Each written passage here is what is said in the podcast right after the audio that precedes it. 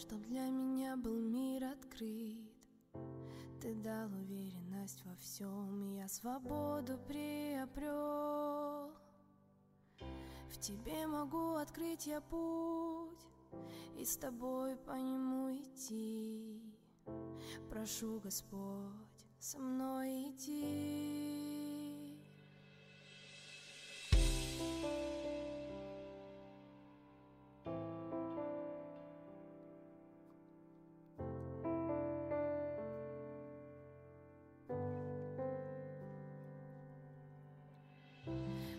Отведешь меня домой, туда, где рядом я с тобой, и вечно слышу голос твой.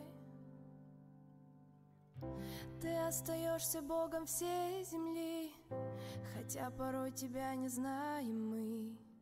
В тебе есть силы, что смогу приобрести. Что иссякли в нас, прошу наполни их сейчас. Пусть громко гремит и льется свет.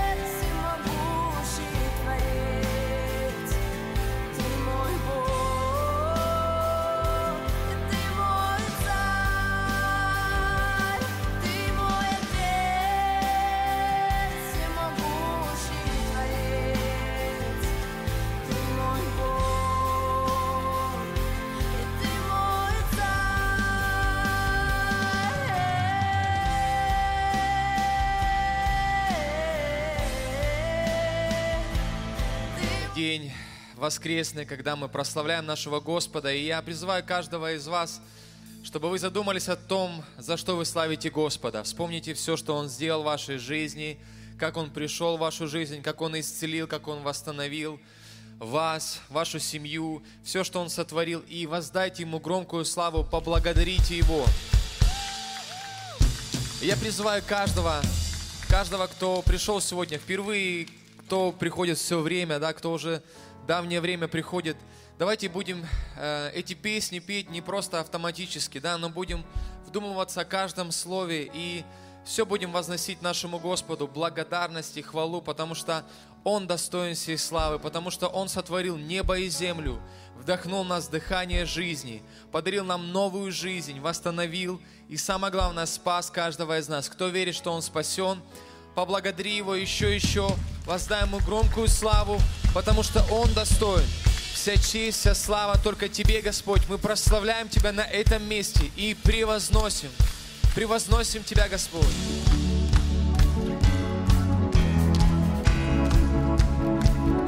Эти аплодисменты для Тебя, Господь.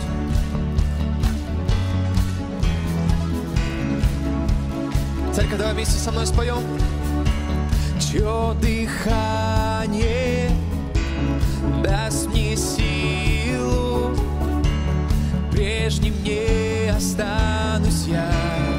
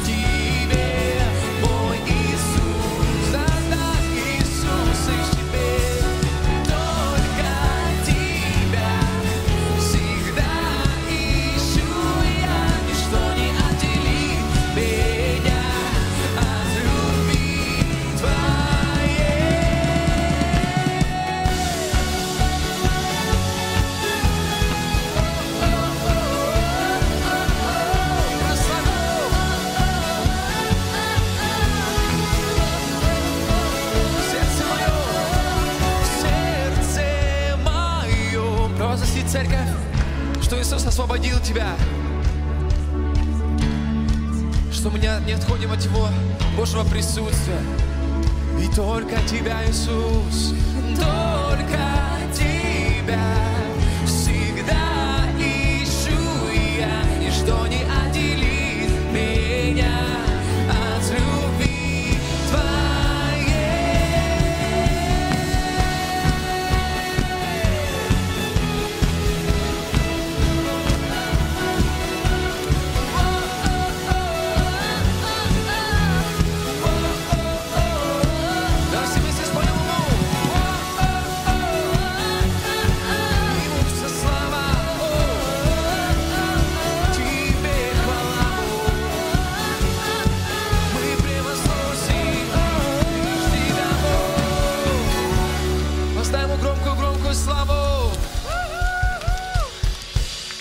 Давай еще, давай еще будем петь ему, что в сердце нашем больше нет страха. В сердце нашем живет Иисус Христос. В сердце моем. Спасибо Тебе, Господь. Ты освободил каждого, кто находится здесь, на этом месте. И мы с благодарными сердцами поем Тебе эти слова. Только Тебя я, ничто не отделит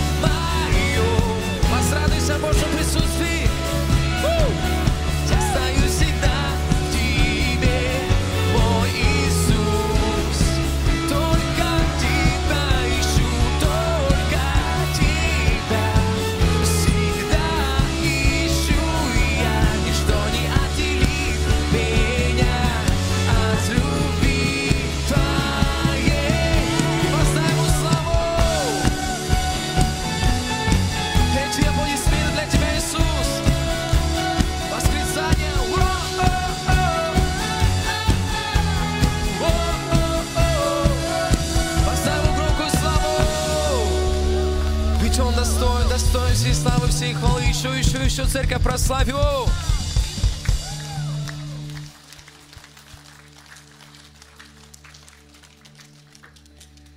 Мы славим Тебя, Иисус. Превозносим Тебя. Мы уверены в Тебе. Уверены в Твоем Слове. И уверены в том, что Ты всегда рядом. Все под Твоим контролем, все в Твоей руке. Мы доверяем Тебе, Иисус. Посвящаем Тебе своей жизни. Уверен в Боге, что никогда не подводил, и сейчас меня не оставишь ты. Ожидаю того, кто рядом в нужный миг, и вся жизнь моя лишь твоих руках.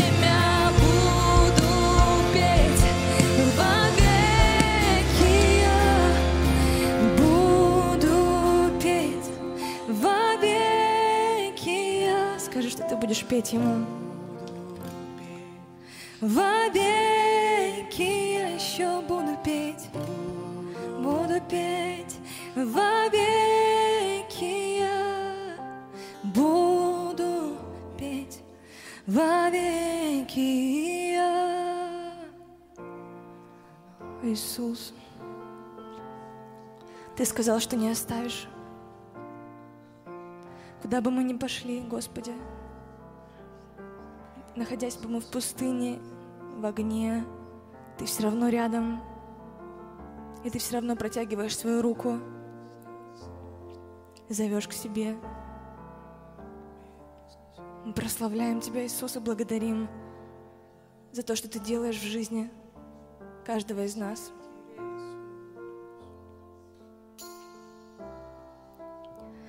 Я буду хвалить, благословлять, прославлять имя Твое. Ему не противостать, я буду хвалить, благословлять, прославлять имя Твое. Давай поднимем вместе руки. Скажи, скажем, что мы будем прославлять Его даже в шторме даже когда тяжело открывать свой рот и прославлять Его, мы будем славить Тебя, Иисус.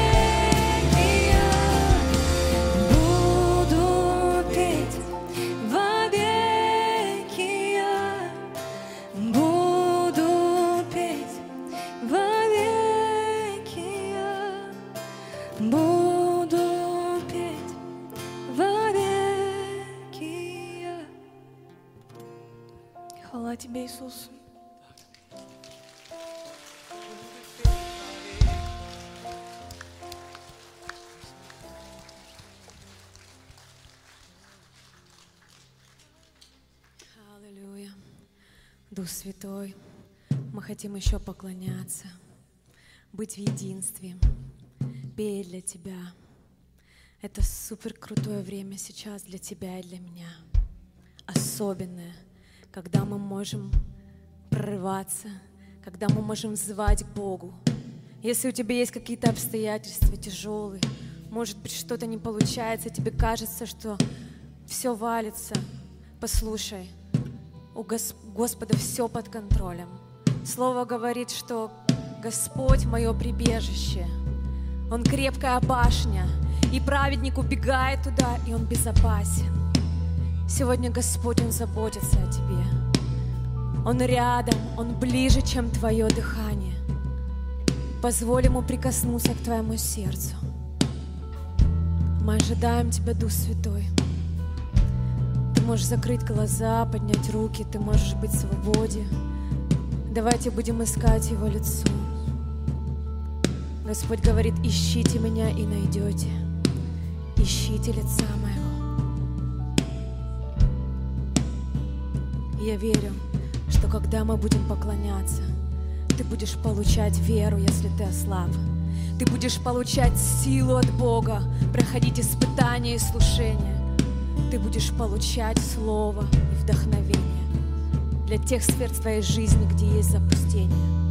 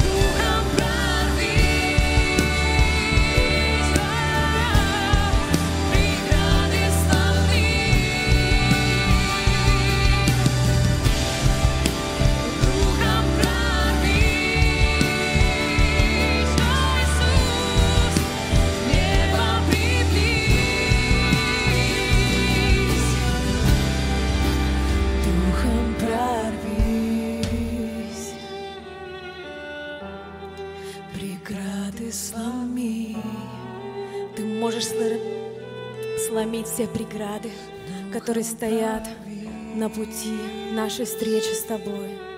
Если есть какие-то стены, то пусть они рухнут прямо сейчас. Пусть кровь Иисуса смоет всякие преграды между нами и Тобой, Господь.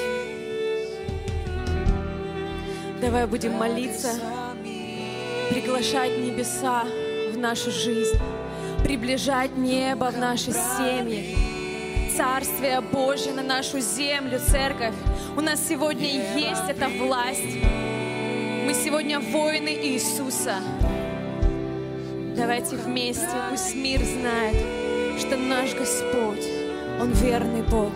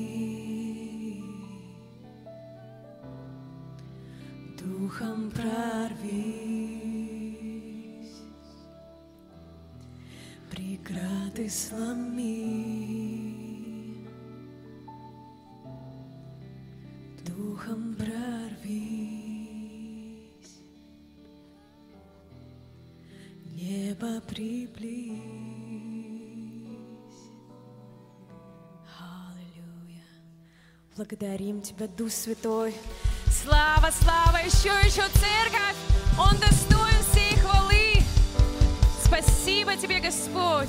Прославляем Тебя. Благодарим Тебя. Аллилуйя. Церковь Божия, вы можете присаживаться, будем продолжать служение.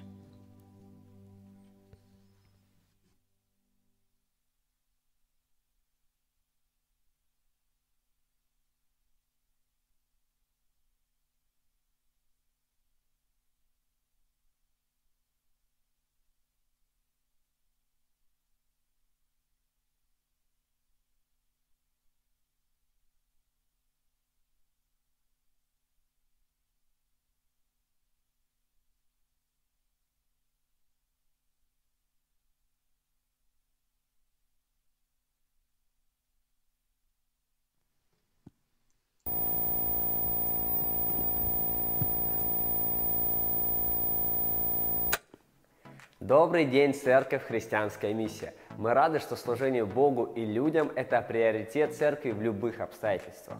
Итак, актуальные новости для всех. Поздравляем каждого, кто успешно сдал экзамены курса «Найди свое призвание» и служительского курса, которые прошли на этой неделе. В субботу, 25 июля, мы ждем каждого из вас на выпускном, чтобы в торжественной обстановке поздравить вас с окончанием процесса обучения. Информация о выпускном у координаторов вашего курса. Дорогие братья и сестры, возобновились консультации у пастора церкви. Каждую среду с 10 до 15.00 мы ждем тех, кто хочет получить наставление и молитву, направление в сложной жизненной ситуации или ответ на важный библейский вопрос. Чтобы попасть на консультацию, заранее запишитесь у секретаря церкви по телефону 8 863 210 80 52 в рабочее время. Напоминаем, что с завтрашнего дня возобновляются тренировки танцевального служения. Если вы хотите, чтобы ваши дети с раннего возраста служили Господу, добро пожаловать в команду Dance Миссия. Подробную информацию вы можете получить у координатора служения Марии Ваулиной по телефону 8 961 332 07 12. Поздравляем всех женщин, которые прошли семинар Пинуэл «Встреча с Богом».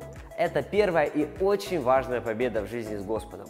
Мы верим, что жизнь каждой из вас будет преображена Христом, и свобода, которую вы получили на этой судьбоносной встрече, принесет большой плод в вашей жизни. И уже 23 июля, в четверг, в 19.00 мы ждем вас на продолжении курса Университета жизни. А мы прощаемся с вами до следующего воскресенья. Любите Бога, любите людей, изменяйте мир. И кто из женщин был на встрече с Богом, вы можете подняться. Пожалуйста, поднимитесь. Вот, давайте, правда, поаплодируем Господу за ваши жизни, да. Вот вы победительницы, правда, это не банальные слова пятницу был такой, вот просто шторм, потоп был, да, и они приехали. Несмотря на то, что лил дождь, были пробки, много было страшных роликов в интернете, но вы добрались, и я знаю, что вы получили благословение. И вот мы вас поздравляем еще этими бурными аплодисментами.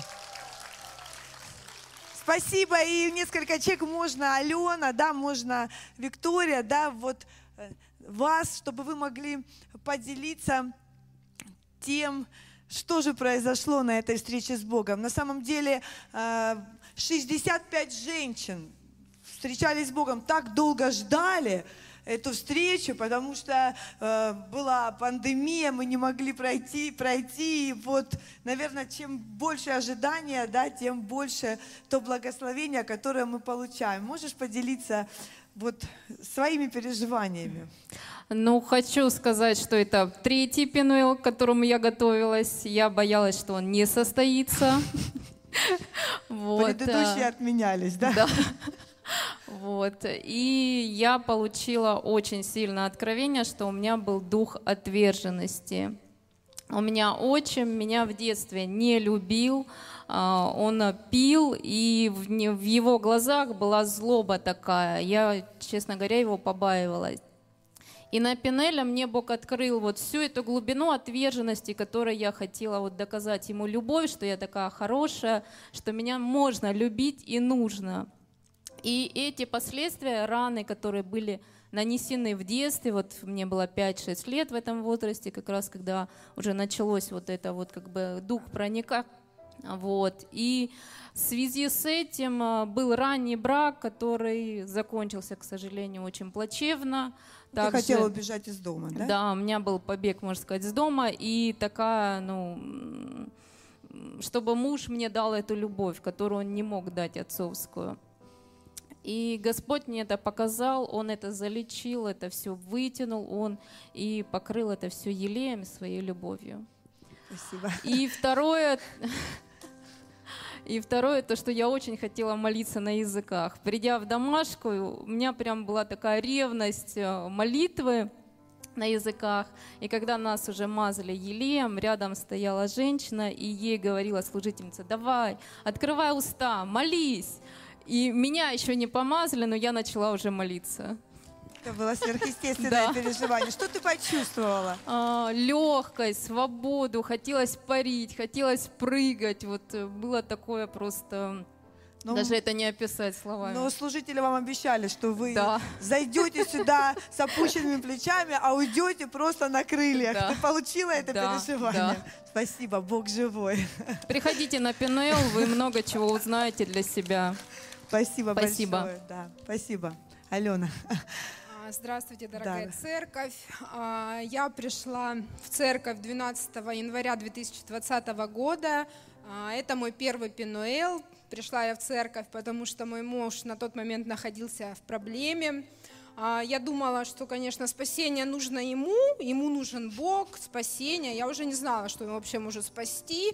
А, Мне на тот момент, конечно, Бог был не нужен, я уже определилась, все, все плохо, я уже смирилась, может, в какой-то степени, но вроде мне и хотелось его спасти. А, И тут, значит, вот он меня привел сюда, и мне было, конечно, так все непонятно, странно, скептицизм был.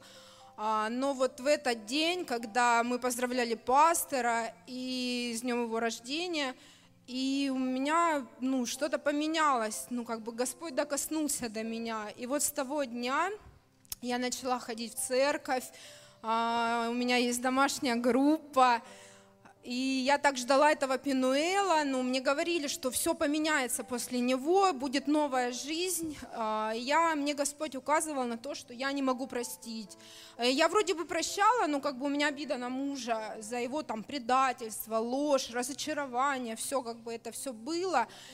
И вот на Пенуэле я все, все, все, все, что у меня было, все мои обиды, все я отдала, и я простила. Я написала ему письмо, которое я потом, конечно, ему покажу, отдам, не знаю, или отошлю, он сейчас на реабилитации. Вот, я его простила, я его безумно люблю, я хочу сказать спасибо Богу, что вот через такое я пришла к нему, и это просто, это божественное было время, это самое счастливое время было в моей жизни. И те, кто еще боятся, не решаются прийти там в церковь или там на Пенуэл, я вам говорю, что после этого жизнь ваша изменится. И вот еще у меня свидетельство. А, Я пришла домой, настолько я не пришла, я прилетела домой, мне так было все вообще, ну, э, я была такая воодушевленная, я все рассказывала, как, что, там все как было, как это все проходило. И вот сегодня пришла сестра моего мужа со мной первый раз в церковь, потому что, видимо, Господь, Бог живой, это точно. И твое свидетельство прикоснулось ее сердце. Слава Господу. Спасибо. Спасибо. Спасибо. Господь живой, дорогие. Давайте еще славу Ему воздадим.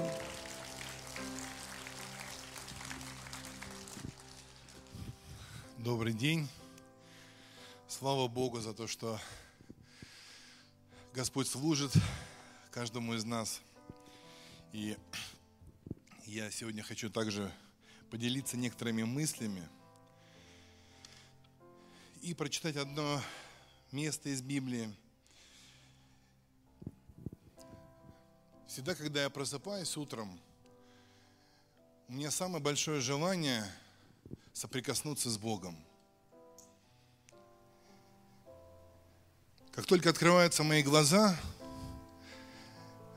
всегда в памяти всплывает одна истина, что Слово Божье и Дух Святой, они неразделимы. Поэтому, знаете, я всегда сразу, у меня рядом лежит Библия, я ее открываю, и первое, что я делаю, я читаю Слово. Я соприкасаюсь с Библией, со Словом Божьим. И я чувствую, как Дух Святой наполняет. Он пробуждает меня, Он наполняет мой день. Он мне начинается со Святого Духа, с Божьего Слова. Это такое благословение первые часы своего нового дня вот провести именно так. Когда ты пробуждаешься для того, чтобы жить не просто по плоти. Мы знаем, что да, у каждого из нас есть тело, и оно нуждается в заботе, оно нуждается в попечении. Но еще Библия, она говорит, что мы должны жить по духу. У нас у каждого есть возможность жить духовной жизнью. Иногда люди не понимают, что это такое. Я даже спрашиваю иногда, говорю, ну вот скажи мне в нескольких предложениях, вот просто объясни, что такое твоя жизнь? И люди затрудняются. И ну просто, ну хотя бы своими словами как-то скажи, ну вот что для тебя твоя жизнь? Вот что это такое? Вот как бы ты это объяснил мне? Я говорю, приблизительно то же самое и духовная жизнь. Я понимаю, что когда человек сидит один, ему дали наказание, ему вынесли приговор, 20 лет в одиночной камере. Это трудно назвать жизнью. Ему не с кем там пообщаться. Если, конечно же, по милости Божией он не познакомился с Богом. Это будет единственным спасением для него – общение с Ним. И я понимаю, что большая часть нашей жизни – это взаимоотношения. Взаимоотношения. И когда у меня есть взаимоотношения с людьми, это моя жизнь земная. А когда у меня есть взаимоотношения, взаимные отношения, не просто потребительское отношение к Богу. Помоги, помоги, выручи, помоги. Все время где-то ты в таком месте, где тебе нужно помочь, помочь, помочь. Я когда беру на руки своего сына, я говорю, сынок, два года парню, и ты меня любишь? Дя. Вот за это дя я готов все отдать. Все, что у меня есть. И я сразу ловлю себя на мысли, так это я человек. Сердце Небесного Отца, оно другое. Оно намного больше нашего человеческого. И когда ты приходишь к Нему утром, говоришь, Отец, я так тебя люблю. За то, что ты просто ну, помог мне понять, что не только земная жизнь, а еще есть вот эта жизнь у меня с тобой. Я прочитаю место, и это послание апостола Павла к церкви в Коринфе. Это то место, которое недавно в социальной сети пастор Эдуард прокомментировал, выставил пост. Может быть, кто-то из вас следит за нашим пастором и читает его мысли, Слово Божие, которым он делится там. Здесь написано, это 2 Коринфян, 2 глава, 15 стих. Христово благоухание. Кто знает, кто такой Христос? Это Спаситель наш. И они говорят, апостолы говорят, Христово благоухание Богу мы доносим до всех. До всех. Мы церковь христианская миссия, мы до всех доносим это благоухание. До всех. Не так, что кто-то, а кто-то и не услышал. И как мы это делаем? Здесь прямо написано в этом стихе. Животворное к жизни. А, мы доносим в слове спасения и в слове погибели. Для одних это дуновение смертоносное к смерти, для других животворное к жизни. Кто способен на такое? И вот слово спасение. Всегда, знаете, когда ты приходишь на домашнюю группу, потому что в церкви еще есть домашние группы, тебе говорят, на домашней группе есть определенные цели, почему мы сюда приходим. Мы не приходим просто чтобы побыть здесь на домашней группе. У нас первая цель – это спасение души человека. Это то, о чем писал пастор Эдуард в своем посте. Церковь, христианская миссия, она сфокусирована на спасении души человеческой. Слово «спасение» От чего спасать? Сразу вопрос возникает. От чего человека спасать? Я помню, мне говорят, тебя нужно спасти от ада. Я говорю, да я еще не собираюсь умирать. И мне так и не объяснили. Я считаю, что церковь это то место, где мы должны объяснить, от чего мы спасаем человека. Крошка сын пришел к отцу и спросила Кроха, папа, что такое хорошо, а что такое плохо? Мы понимаем, что есть какое-то зло, от которого нужно спасти человека. Вот какое-то зло, то, что угрожает человеку. Зло, что это такое? От какого зла мы спасаем человека? В земной жизни, в духовной жизни, от какого зла? Чтобы это понять, я думаю, нам нужно понять, что такое добро. И у всех, знаете, когда я спрашиваю, что такое добро? Ну, это когда я вот, а, ну, помог там парню деньгами. Я говорю, а если этот парень купил пистолет и застрелился?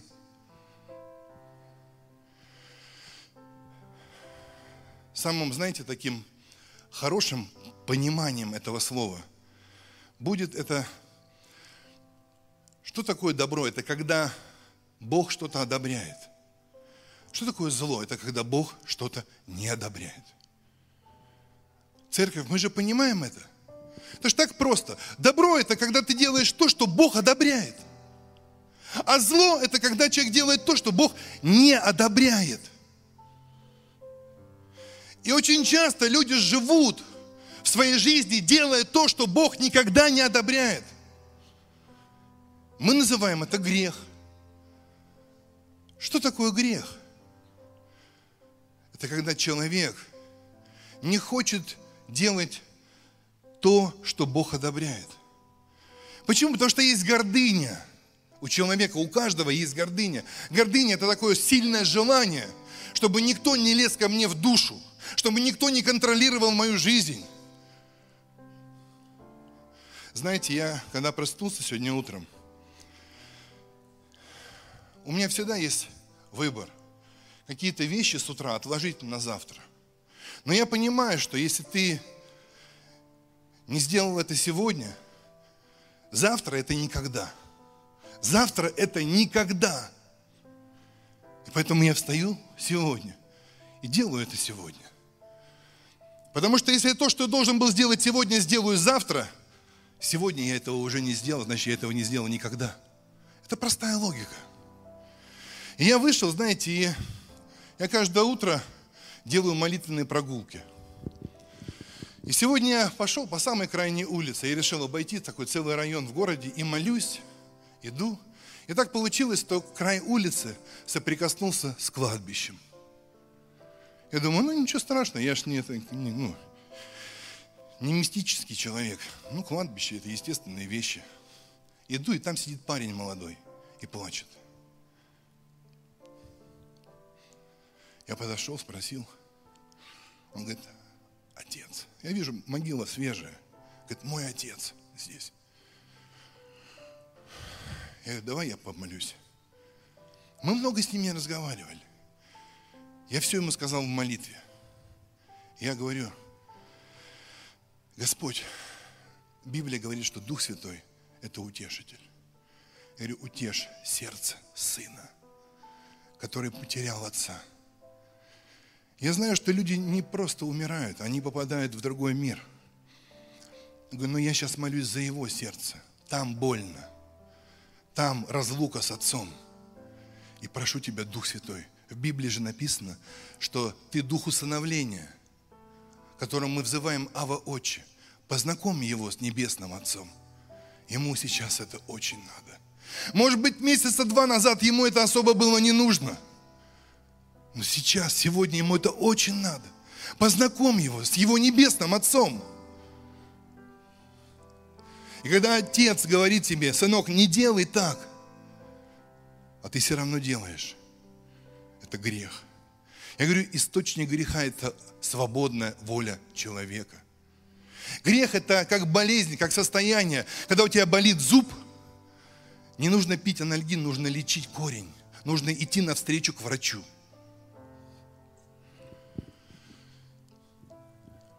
А мы пытаемся добрыми делами загладить, знаете, как таблеткой какой-то свой грех. Но это твое внутреннее состояние, от которого свободу может дать тебе только Бог. Поэтому нам очень важно помолиться сейчас и открыть свое сердце для Бога, чтобы Бог пришел туда и начал исцелять нас от этого желания делать то, что Бог не одобряет. Давайте встанем, помолимся.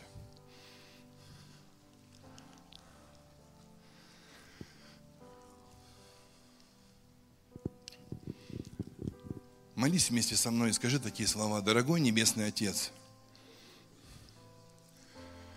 я верю, что Иисус Христос Твой Сын. И я верю, что Он умер на кресте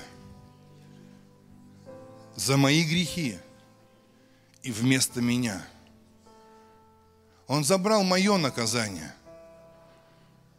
И я верю, что Он воскрес на третий день для моего оправдания, для того, чтобы ты меня не наказывал за мои грехи. Я открываю свое сердце, и я открываю сегодня свою жизнь, и прошу тебя, приди, приди в мою жизнь, исцели меня от греха, прости меня, освободи меня, спаси меня от того зла, котором я так долго жил. Во имя Отца, Сына и Святого Духа. Аминь. Давайте поблагодарим Бога за эту возможность примиряться с Ним, соединяться с Ним. И если здесь есть сегодня люди, которые впервые помолились этой молитвой, я бы хотел попросить вас, чтобы вы подняли свою руку, мы подарим вам сейчас, к вам подойдут люди. Братья, вы видите? Давайте буквально некоторое время сейчас к вам подойдут и подарят вам новые заветы. А в конце служения с вами обязательно пообщаются, познакомимся поближе с вами. Команда, давайте поаплодируем. Подойдите, братья. Подойдите. Мы вас поздравляем. Мы очень рады за вас. Спасибо, что сегодня вы пришли в Дом Божий, в Божью семью, и мы разделяем эту радость с каждым из вас. Пока братья носят, я скажу вам честно, что когда Бог прощает человека, Бог больше никогда об этом не вспомнит. Поэтому берите этот подарок, берите новую жизнь. Еще там есть, братья, подойдите. Давайте еще поаплодируем, поблагодарим Бога.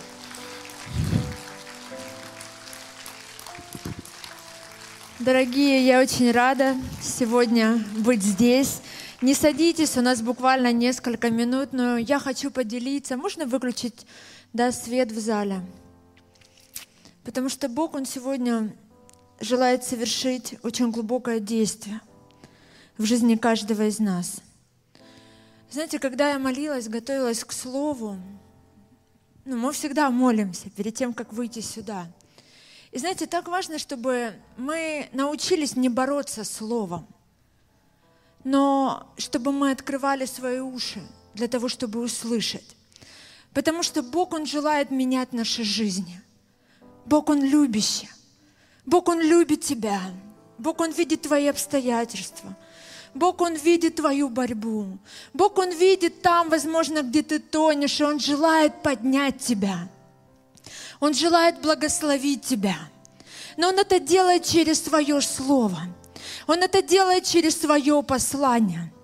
И знаете, когда я готовилась к слову, Бог дал мне слово. Можно вывести на экран.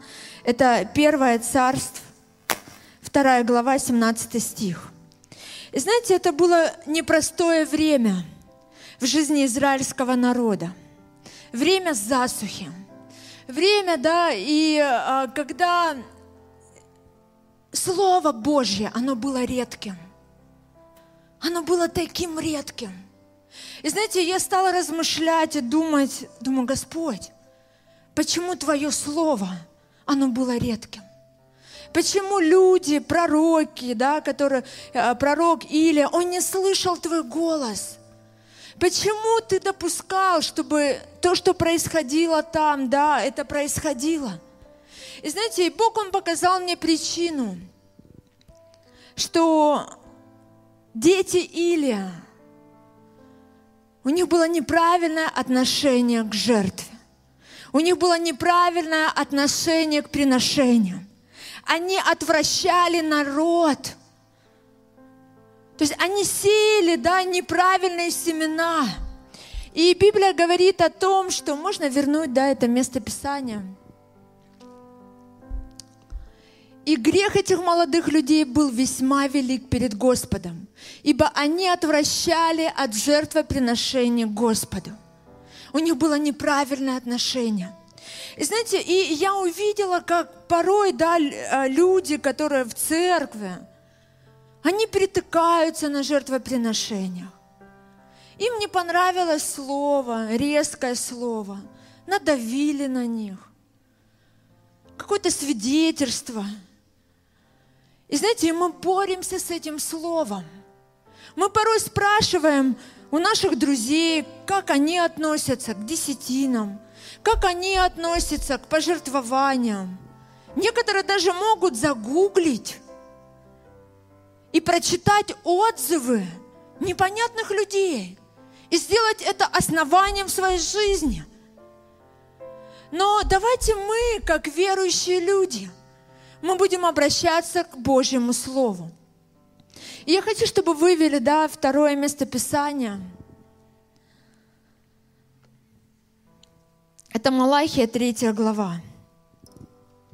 Это говорит Бог. Это не говорю я. Это слово, которое записано в Библии. И это слова самого Бога, которые Он высвободил через пророка. И мы читаем здесь, принесите все десятины в дом хранилища, чтобы в доме моем была пища. И хотя в этом испытайте меня, говорит Господь Саваоф, не открою ли я для вас отверстие небесное, и не залью ли на вас благословение до избытка? Это не Марина Буракова сказала, но это говорит Бог через свое слово. Дорогие, давайте мы обратим внимание на свое отношение к жертвам приношения. Знаете, порой мы думаем по-человечески, как изменить финансовую сферу своей жизни. И Бог молчит. И ты не слышишь Бога. В твоей жизни, возможно, уже есть кредиты. В твоей жизни есть, возможно, да, какие-то обязательства, которые тебе нужно покрыть. И ты не слышишь Бога. Его Слово, оно стало редким в твоей жизни. И ты по-человечески пытаешься выйти из одной ситуации, с другой ситуации. Здесь закрываешь, там новые да, какие-то дыры появляются – Обрати внимание на свое отношение. С каким сердцем ты приходишь в Дом Божий? С каким сердцем ты принимаешь участие в пожертвованию?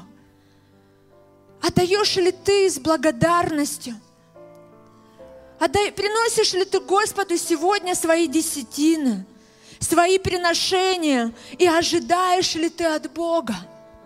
Что Бог, Он обязательно тебе поможет. Что Бог, Он обязательно откроет свои небесные окна и зальет, потому что Бог, Он щедрый Бог. И знаете, я слышу сегодня много чудес. Когда да, ты меняешь свое отношение, когда даже когда ты приносишь, ты приносишь с правильным сердцем – я слышу эти свидетельства. Я слышу эти свидетельства. Знаете, буквально недавно в моей жизни, когда я принесла с правильным сердцем, когда я услышала Господа, Бог, Он благословил меня в десять раз. И Бог, Он сегодня благословляет, и Бог, Он сегодня отвечает. Но что сегодня внутри тебя? Приносишь ли ты с трепетом? Почитаешь ты, или как сыны, да, или они непочтительно относились и умерли в молодом возрасте. И поэтому, дорогие, я благословляю каждого из вас. Давайте мы сейчас помолимся. Просто закрой свои глаза. Позволь Богу сегодня говорить к тебе.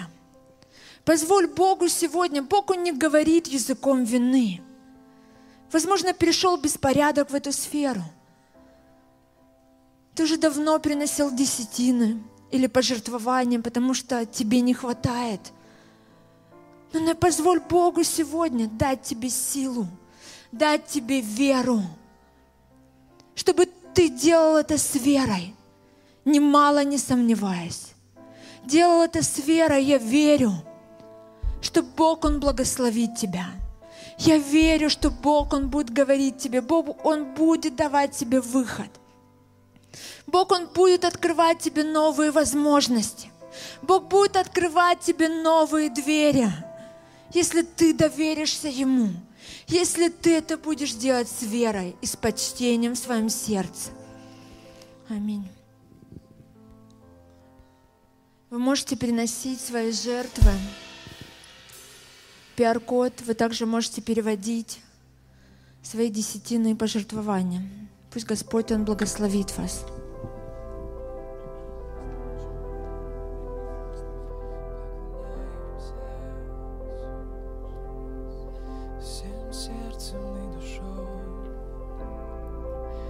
зрение дает слепым, иду за ним, он впереди, иду за ним, он впереди. Он возвращает слух глухим и заставляет страх уйти, и заставляет страх уйти. Верю я в тебя, верю я в тебя, Бог творящий чудеса. Верю я в тебя, верю я в тебя, Бог творящий чудеса.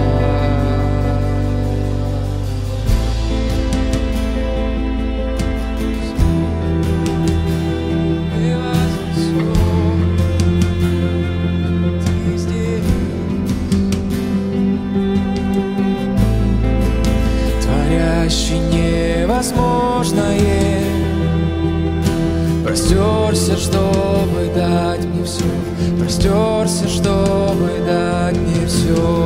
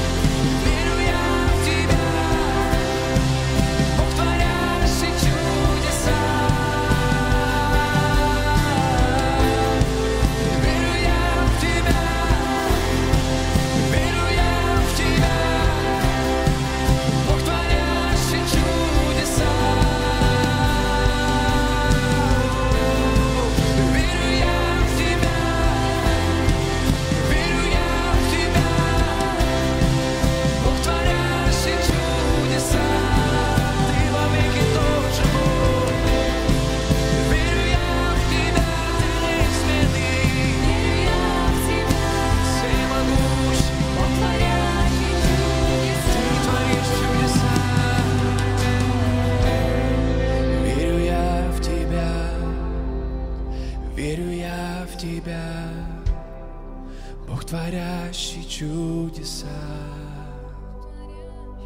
Простри к Нему руки своей церковь. Пусть твоя вера возрастает, уповай на Него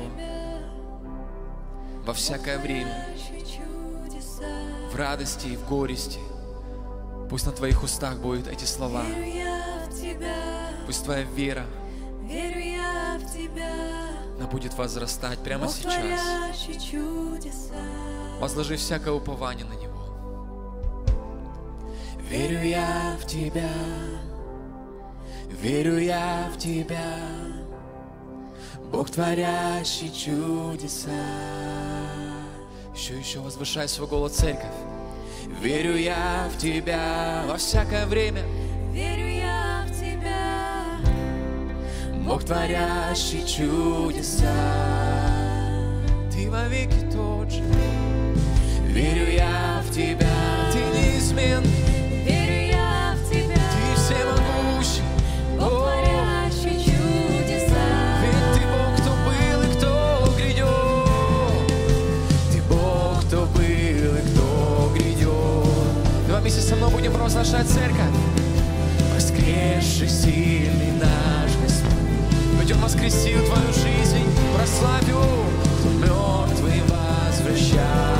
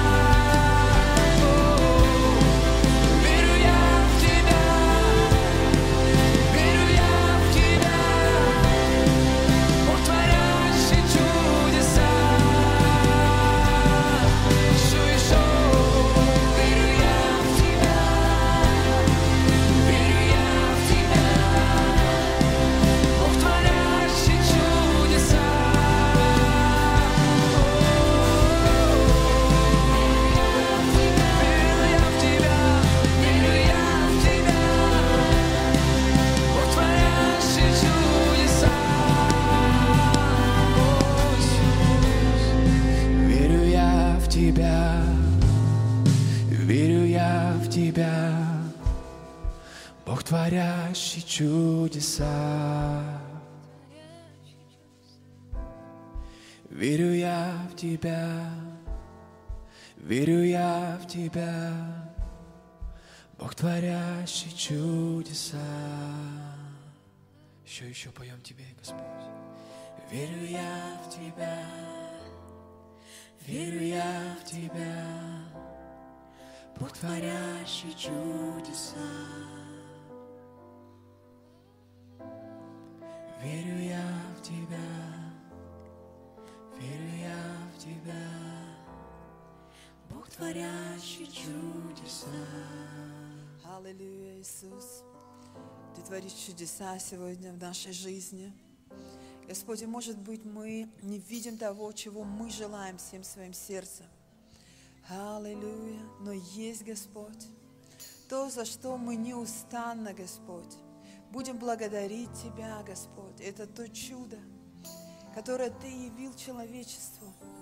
То, на что дьявол обрек этот мир, Господь. Ты взял, Господь, немощное. Аллилуйя. Ты взял немудрое, обреченное на погибель.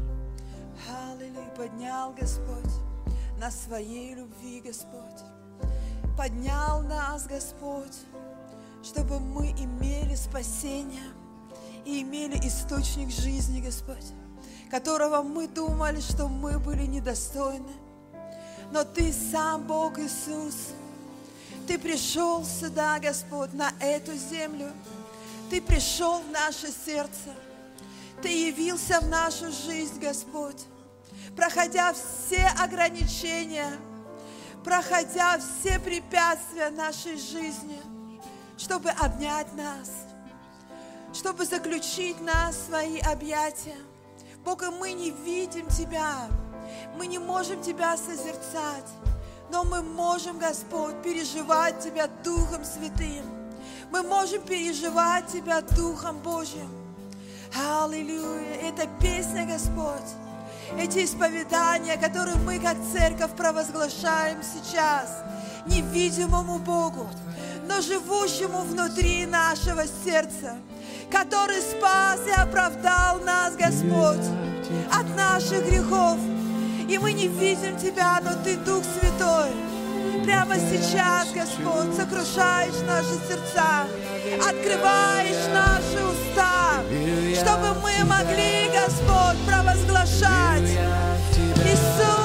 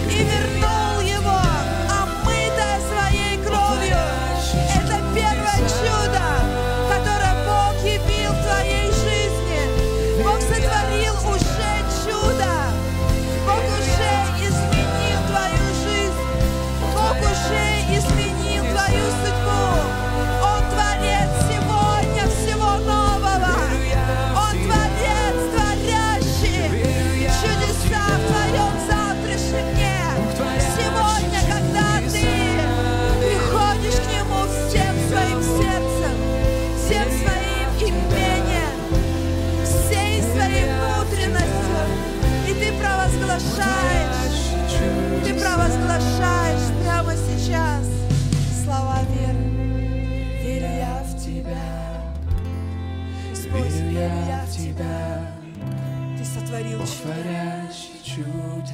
Аллилуйя. Вспомни все чудеса. Верю я в Тебя, Иисус. верю я в Тебя, Я не встретила Тебя Бог творящий чудеса. но я верю, что я увижу Тебя. Верю я в Тебя, Аллилуйя. Я увижу верю я в тот Тебя, образ. Я верю. Приготовил для моей жизни, для моей семьи, для моего будущего, для моих поколений. Провозглашай это сейчас. Аллилуйя. Верю я в Тебя, Иисус. Верю я в Тебя. Бог, творящий чудеса. Тебя, Иисус. Верю я в Тебя. Бог, творящий чудеса. Аллилуйя. Спасибо Тебе, Дух Святой. Спасибо Тебе. Вы можете поаплодировать Духу Святому. Спасибо Тебе, Дух Святой, что Ты обитаешь среди своего народа. Аминь. Вы знаете, я так рада встретиться с вами к лицом к лицу, потому что вы не знаете, что такое проповедовать в пустоту. Присаживайтесь. Я сейчас, как никто другой, оценила все лайки, комментарии, а, все прямые эфиры, когда все живые. Это, знаете, как будто тебе дарят букет цветов. Сейчас а, букеты цветов, а, они переросли, да, вот в такое интернет-пространство. И когда кто-то комментирует, кто-то говорит а, и пишет, это вот как будто тебе подарили большой-большой букет цветов. Поэтому я так рада, честно говоря, очень сильно рада вас видеть, и что, ну, как бы снимаются ограничения, да, мы не можем сегодня еще многие женщины, они не могут прийти, потому что у нас не открыта детская церковь, но мы верим, что жизнь уже налаживается, да, аминь, и мы хотя бы можем быть радостными, присутствовать сегодня в Доме Божьем, аминь, поэтому скоро наша жизнь на- а, будет налаживаться. Пожалуйста, не верьте, вот один и тот же фейк э, ходит, знаете, мне сказали с департамента, Министерство образования, что будет. И начинаются все вот эти фейки. Все-таки мы как верующие, вот все, что будет, оно все все равно от Господа. И плохое, и хорошее. Поэтому будем принимать не только хорошее. Даже если что-то плохое будет в нашей жизни, но мы это будем проходить с Ним. Аминь. И а, а, под а, его водительством. И, а, знаете, так, а, ну, как бы, когда пастор проповедовал об образе Божьем, это настолько было в моем сердце. И я понимаю, что сегодня многие, а, как бы, смотрят а, всякие мифы, всякие, как бы, доводы о том, как должно быть, что будет, о каких-то мифы о чипах, там, о вышках, о второй, а, ну, как бы, какие-то там а, полемики вообще про дистанционное обучение, еще про что-то. Я вот, честно говоря, думаю, что мы и так уже давно все чипизированные. Давным-давно все мы, а, как бы, когда у нас появились банковские карты, когда у нас появились сотовые телефоны и когда у нас появились социальные сети. Все про нас, всю нашу информацию знаем. И если еще что-то это, что появится, то, что это объединит все, что нас знает, я этому абсолютно не удивлюсь. Но то, что меня удивляет сегодня больше всего, что люди так поглощены, но что сказать, но что э, э, сказать, желают знать, э, что будет дальше, да, как песня там, что будет дальше, желают знать все люди, да. И вот как-то все люди, ой, что с нами будет, ой, что с нами, да ничего с тобой не будет. Если ты будешь читать Библию и не перестанешь быть Детем Божьим и иметь образ Христа, вот знаете, вот в этих всех мифах, вот в этих всех а, каких-то фейках, на самом деле я смотрю, как а, люди теряют, христиане теряют именно образ Христа внутри себя. То есть у них уже ДНК появляется, не Божье, а этого мира. Страхи приходят, меня а, зачипируют. Ну, уже все, все зачипированы. Выкинь телефон, выкинь банковскую карту, все выкинь тогда. И живи где-нибудь там в тайге, в тундре, свободно. Там, собирай шишки, ешь кедровые орешки, свободный вообще будь, ну, как бы, не проблема. И никто тебя трогать не будет. Я не призываю, опять-таки, никуда. Но если кто-то там чего-то боится, мы живем в обществе, все. И это уже часть нашей жизни. Но, драгоценные христиане, братья и сестры, давайте же все-таки смотреть в Библию и не терять тот образ Божий, который должен быть внутри нас, который, а, как а, пастор Эдуард, он проповедовал, да, что мы рождаемся от Бога, да, и у нас рождаются многие вещи, то есть через ДНК Иисуса Христа. И знаете, образ Божий, это не только вот, э, ну, как бы одна, это вообще очень обширная тема, очень обширная. И что такое вообще образ, а, образ Божий? Прежде всего, это взаимоотношения с Богом. Какие взаимоотношения с Богом? Заветные, недоговорные, неконтрактные. Вот ты мне дал, и я тебе да- дам тогда свое время, а, свои деньги. А не даешь ты мне, и я тебе ничего не буду давать. И вообще пойду, тут, тут мне Господь ничего не дает. Пойду к другому Богу тогда я. И что такое а, взаимоотношения с Богом? Бог говорит, вы мой народ. Не потому, что вы что-то делаете, а потому, что я вас избрал. И пока вы будете, будете говорить что, и поклоняться мне, я буду вашим Богом. Не за какие-то заслуги, а потому что Он нашел тебя, омыл тебя, спас тебя и очистил тебя. Поэтому ты Его дитя, а не потому, что Он тебе что-то должен, и ты Его уже записал в свою долговую книгу. Нам все должны. Жена должна, муж должен, дети должны, начальник должен, и Бог еще теперь, вот церковь пришла, и Бог теперь пускай тоже должен будет. Вот мы живем сейчас, вот в такое время. И а, взаимоотношения с Богом, они заветные. То есть я делаю, и я служу не потому, что я должна. Я ничего не должна. И вы никому ничего не должны. Вы делаете это, потому что мы любим Бога. И вот написано, и любим людей. И вот это все изменит мир. Понимаете? Вот, это вот обычные, простые вещи. И поэтому для Бога важна каждая жизнь. Вот каждая жизнь Ему важна. Вот мне кажется, вот к примеру, что для Бога важна моя жизнь больше, чем Его. И не дай Бог, у него будет лучше, чем у меня. Ну, я так, к примеру. Я рада за него, что у него будет, да, это образ Божий. Почему? Потому что для Бога ценно и его жизнь, и моя жизнь. И тот, кто поступает праведно, и тот, кто поступает неправедно, и тот, кто служит ему, и тот, кто не служит ему. Бог все равно ценит всех людей. И те, кто приходят в церковь, представьте – и те, кто не приходит в церковь.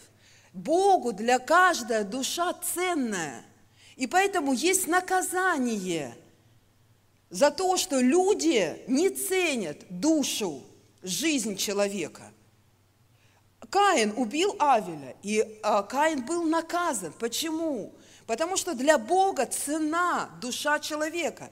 И в Новом Завете не просто вот ты, ты убьешь, тогда тебя Бог накажет. В Новом Завете Иисус поднял планку для верующих для образа Божьего. Он говорит, если скажешь на кого-то рака или дурак, это ты как убил душу. И уже ты будешь нести наказание. Это не мои, как говорит Марина, слова. Не, это Малахия говорит. Я говорю, это Иисус сказал. Даже не Матфей. Не Павел это сказал, а это сказал наш Господь Иисус. То есть он поднял палку образа и ценности души а, человека. И знаете, образ – это ненавидеть идолопоклонство. И для многих идолопоклонство – это вот ну, какой-то э, камень должен, изваяние. Вот идолопоклонник – это вот у кого там стоят какие-то изваяния, культы. Уже нет этого. Этого нет уже. Вот уже все, э, кто э, ну, как-то кому-то как-то поклонялся, все уже, наверное, повыкидывали. Но Господь ревнует – чтобы у нас был образ Божий, и мы не поклонялись другим богам. Как в Ветхом Завете, да, они ходили на высоты, и они там а, кам, на камни разные а, полагали жертвы иным богам. То есть сейчас идолопоклонство, оно приняло другую форму. И вот сейчас тот идол, который есть в мире, а, это что? Алчность и поклонение себе. Все, я всемогущий. То есть первый вопрос сегодняшнего – а, поколения. Чего ты достиг? А что у тебя есть? Если у тебя ничего нет, ты все. Ты неуспешный человек. А вот задайте этот вопрос людям, которые посвятили свою жизнь науке, творчеству, философии. Ничего они не достигли. То, о чем мы говорим сегодня успех но мы их имена помним до сих пор. А нам нужно, чтобы наши имена только запомнили хотя бы наша семья. Не говоря уже, чтобы в наш века кто-то помнил. Вот была у меня там бабушка Фрося. Она так верила Господу. Ее будут помнить. Потому что она хоть что-то делала – она не была ученым, она не была философом, она не была геологом, она ничего, ну как бы, э, но она верила. И она отдала всю себя. На что? Расточила. Чтобы верить, чтобы искать Господа. И ее запомнили такую, какая она была. Понимаете, вот то идолопоклонство, которое есть сегодня, вот в нынешнем веке, чего я достиг? Ну вот чего ты достиг? То есть чем измеряется сегодняшний успех? Наличием каких-то материальных вещей, но не наличием познания Господа в своей жизни. Как апостол Павел, он говорит, все почитаю тщетным, вот все почитаю тщетным. Все, что было, э, я могу жить и в богатстве, в изобилии, могу жить и в скудности, но все ради Господа. Вот могу выйти на миссию в богатстве – а вернуться скудным человеком. Но для меня радость, что я Господа познал. И мы цитируем до сих пор апостола Павла. Мы до сих пор обращаемся к его посланиям и к его миссионерским э, путешествиям. Поэтому, знаете, вот искаженный образ Божий всегда будет носить идолопоклонство. Всегда будет носить. И знаете, мы а, что такое образ Божий? Мы принадлежим Богу. Вот если вы верите, что ваша там бабушка, она не была обезьяной, а вы все-таки верите в то, что вы сотворены Господом, вы все верите, что, да, вы? Ну, есть люди, которые не верят. Слава Богу. А, потому что вот иногда, знаете, люди говорят, что мы сотворены по образу Божьему, по Ему подобию они принимают. Если ты сотворен Господом, то тогда ты Ему что? И принадлежишь. Он твой Творец. Не обезьяна, не собака, не горилла, не слон, не медведь. Он, Господь, Творец твоей жизни. Представляете? Он ее сотворил. Он дал тебе мужа. Он дал тебе жену. Он дал тебе детей. Вы представляете? Он творец, и ты принадлежишь Ему. И когда ты Ему принадлежишь, это дает тебе а, привилегии. Знаете какие? Потому что тебе легко смиряться. Все, ты дитя Божье. Потому что ты принадлежишь Ему. Все, что есть в моей жизни, оно не мое, оно твое, Господь ты мне это дал. Я тебе принадлежу. И все, что есть у меня, и когда Господь говорит, отдай мне это, и тебе легко, ну, нелегко, конечно, но ты смиряешься перед Богом, и ты отдаешь Ему то, что принадлежит Ему в твоей жизни. Когда твои дети там выходят замуж, там женятся, да, ты же их отдаешь, они же тебе принадлежат но они и Господу принадлежат. И ты их отрываешь. И то же самое, что есть в нашей жизни, это всегда дает еще одну возможность, это благодарить Его. Вы представляете, если вы принадлежите Господу, то вы просыпаетесь как минимум каждое утро, вы благодарите Его за то, что есть солнце, что есть кусок хлеба, и он не с раздором – а он с радостью. Есть просто стакан воды, ты благодарен Господу вот за то, что есть сейчас в твоей жизни.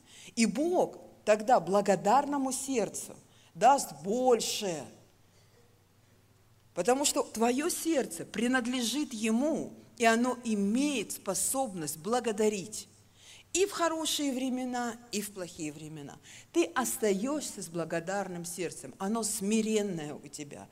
И, конечно же, то, на чем мы сегодня а, побольше остановимся, а, а, Образ Божий – это, конечно же, морально-нравственный аспект жизни человека. То есть для Бога, послушайте, важны не только взаимоотношения с Ним – с Богом. Знаете, как многие говорят, у меня Бог в сердце, в душе, я с Ним общаюсь, а с вами как хочу, так и живу. Хочу поздоровался, хочу не поздоровался. А, вот сегодня мне так нравится, завтра мне по-другому нравится. А вот нет. Для Бога важны, вы знаете, на самом деле, те поступки, которыми мы поступаем. Перед, не только перед Богом, но и перед людьми. Для него очень важно, а, чтобы а, мы а, стали теми людьми, которые будут отражать, отражать образ Божий. И Богу все равно, кем ты станешь. Сантехником, инженером, врачом, технологом. Ему все равно. Это твое призвание, да, которое ты говоришь, я хочу стать музыкантом, я хочу стать а, врачом. И Богу все равно. Но на самом деле, если у тебя есть этот дар, если у тебя есть этот талант, если у тебя это призвание, конечно же, ну будь этим человеком. Но Богу не все равно, как мы поступаем в жизни. Если ты стал врачом, то тебе надо быть хорошим врачом. Если ты стал христианином, то тебе надо быть хорошим христианином, чтобы нести образ Божий. Если ты стала матерью, если ты стал мужем, если ты стала женой, то надо быть хорошими мужьями, женами, детьми Божьими, чтобы что? Нести образ Божий. Ты можешь не стать, ну, кто-то не становился там мужем, отцом, но он не терял образ Божий при этом в себе. И вот, а, знаете, для того, чтобы стать, например, военным, доктором, геологом, да, я вот э, такую формула у меня, да, вот есть откровение, обучение, носитель образа, да, то есть человек получает, ну, как минимум, первую фазу откровения, да, то есть я хочу там, ну, к примеру, быть инженером, и он идет, что делает? Он обучается, и потом, да, если это военный, а, там, э, юрист, он обучается, и потом ну, глупо, если ты получаешь откровение, что ты, а, можно вот то оставить, как и было. А, глупо, да, если ты получил откровение, что ты военный, где-то что-то и там а, обучался, и тут обучался, и уже когда ты вылез откуда-то, ты вроде бы как учился на военного, а вышел а, медбратом. Ну, как-то, да, вот, ну, ну, ненормально, да, и люди вот так вот живут, они не поймут. Вроде бы как они христиане, а на выходе не поймешь, что с ним, что с ней. Так вроде ничего, ну как бы сидит нормальная, нормальная. А куда-то какая-то ситуация, все, и ты не поймешь, христианин это, не христианин. И вы знаете, для того, чтобы получить откровение, нужно, как Иисус разговаривал с Никодимом, нужно что? Родиться свыше. Библия говорит, без рождения свыше народ не обуздан. Что такое рождение свыше? Это Пенуэл, который был два дня, пятницу, субботу, что уже не я живу, а живет во мне Христос. И когда Он обуздывает тебя, твои страсти, твои похоти, твои отверженности, твои проклятия, то ты имеешь способность учиться, чтобы потом на практике носить образ Божий. Если у тебя вот в этой фазе откровения у тебя не, а, нет пережитого, пережитого ничего – то у тебя никогда не будет способности обучаться обычным простым вещам, заветным отношениям с Богом, с церковью, с семьей со своей. Ты не сможешь этому обучиться. Почему? Нет откровения. Ты не рожден свыше. Просто свыше не рожден. У тебя нет откровения от Господа, что ты рожден уже другим человеком. Все, уже не ты живешь, не твое я, а живет в тебе Христос. И тогда ты учишься этим взаимоотношениям. Что такое мораль? Как мне уметь разговаривать с людьми, строить отношения с ними, чтобы приходило созидание с моими детьми, вот с моей женой. Как мне это все сделать? Только первое, через откровение, обучение, и потом уже приходит практика в твою жизнь, когда ты начинаешь носить этот образ. И вы знаете, римлянам 4 глава, вообще в послании римлянам а, апостол Павел, он много говорил и язычникам, и а, иудеям, и еленам, он там говорит, но именно в 14 главе он говорит о взаимоотношениях, учит – церковь, первую церковь, как правильно строить взаимоотношения. Причем в 14 главе, а, здесь, знаете, у них а, у них а, произошла ситуация. Причем ситуация такая, разногласия, конфликты, разногласия. Актуальная сейчас тема.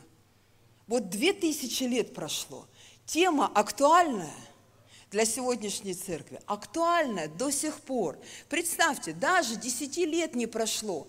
Они в Деянии 3 главе единодушно пребывали вместе, пели друг с другом, молились, на языках вот заговорили, инкаунтер у них был.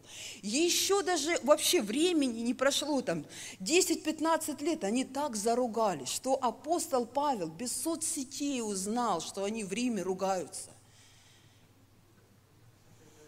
Представьте, как они там ругались. Вот иногда спрашивают, кто рассказал про меня? Да никто про тебя не рассказывал. Никто апостолу Павлу не рассказывал. И так все слышно было. Уже такой переполох. Они там про многие вещи ругались. Но две особо сильные были. И они разделили новозаветную церковь на два лагеря. Одни их там называются, одни были слабые – другие сильные. И если посмотреть, знаете, кто такие были сильные? Это были а, язычники. Они были свободные. А, то есть иудеи, они должны были почитать, там написано, а, дни, да? То есть дни кто это? Праздники. То есть Иисус не отменил им а, празднование всех праздников. Там, жатвы, Пятидесятницы, Пасхи. А у этих а, язычников-то что, праздники какие были? Языческие – ну и они все как бы сразу апгрейд пришел, и все отменилось. И они говорят, мы свободные теперь, все по благодати у нас. А вот они сильные, свободные по благодати, а вы религиозники. Вам надо дни ваши считать, а, вам надо соблюдать какие-то правила ваши. И а, апостол Павел, он Божий человек был, и те были правы которые считали себя сильными, и те были правы. И понимаете, мы порой а, смотрим на взаимоотношения и примыкаем к какой-то а, какой стороне. А если еще советчики такие добрые попадутся, мне всегда это напоминает, как а, когда дети у меня маленькие были, я гуляла, ну редко, но гуляла, правда, с ними в, этих где вот мамы все собираются на вот этих детских площадках. Но мы в частном доме живем, там дверь открыл, детей выпустил, ну как бы и все. Но за редким случаем я выходила. И вот всегда, когда выйду, я наблюдала такую картину. Вот в песочнице дети ругаются. Смотрю, один у одного стащил лопатку. Этот ребеночек расплакался, к маме побежал. Мама, у меня лопатку он забрал. Добрая мама, знаете, совет такая дала, взрослая, сильная, свободная. Пойди дай ему по башке. Ну, ребеночек кирпичик взял или песочек в глаза и как дал ему. И тут мамаша, ты что моего ребенка бьешь? Да кто вас такому учил? И ты уже смотришь, дети в песочнице руга, э, играются, а мамаши дерутся. И вот мне иногда в церкви кажется, что как в песочнице, люди заругаются. Вот люди, ну, еще не понимают ничего, начинают спрашивать. И они куда-то идут. Это неправильно, это религиозно. Нет, но тут свободно, тут не кто-то слабый, кто-то сильный. Ты, и а, человек иногда стоит и смотрит и думает, а что происходит? И Иисус предупреждал. Он говорил, Иисус говорил, что невозможно, чтобы не пришли соблазны. Невозможно. Вот они пришли в Римлянам 14 главе. Они пришли. Вот эти соблазны, все говорят, о, что в церкви происходит? Да нормально все происходит. Церковь растет, учится взаимодействовать и отражать образ Христа. Нормальные вещи.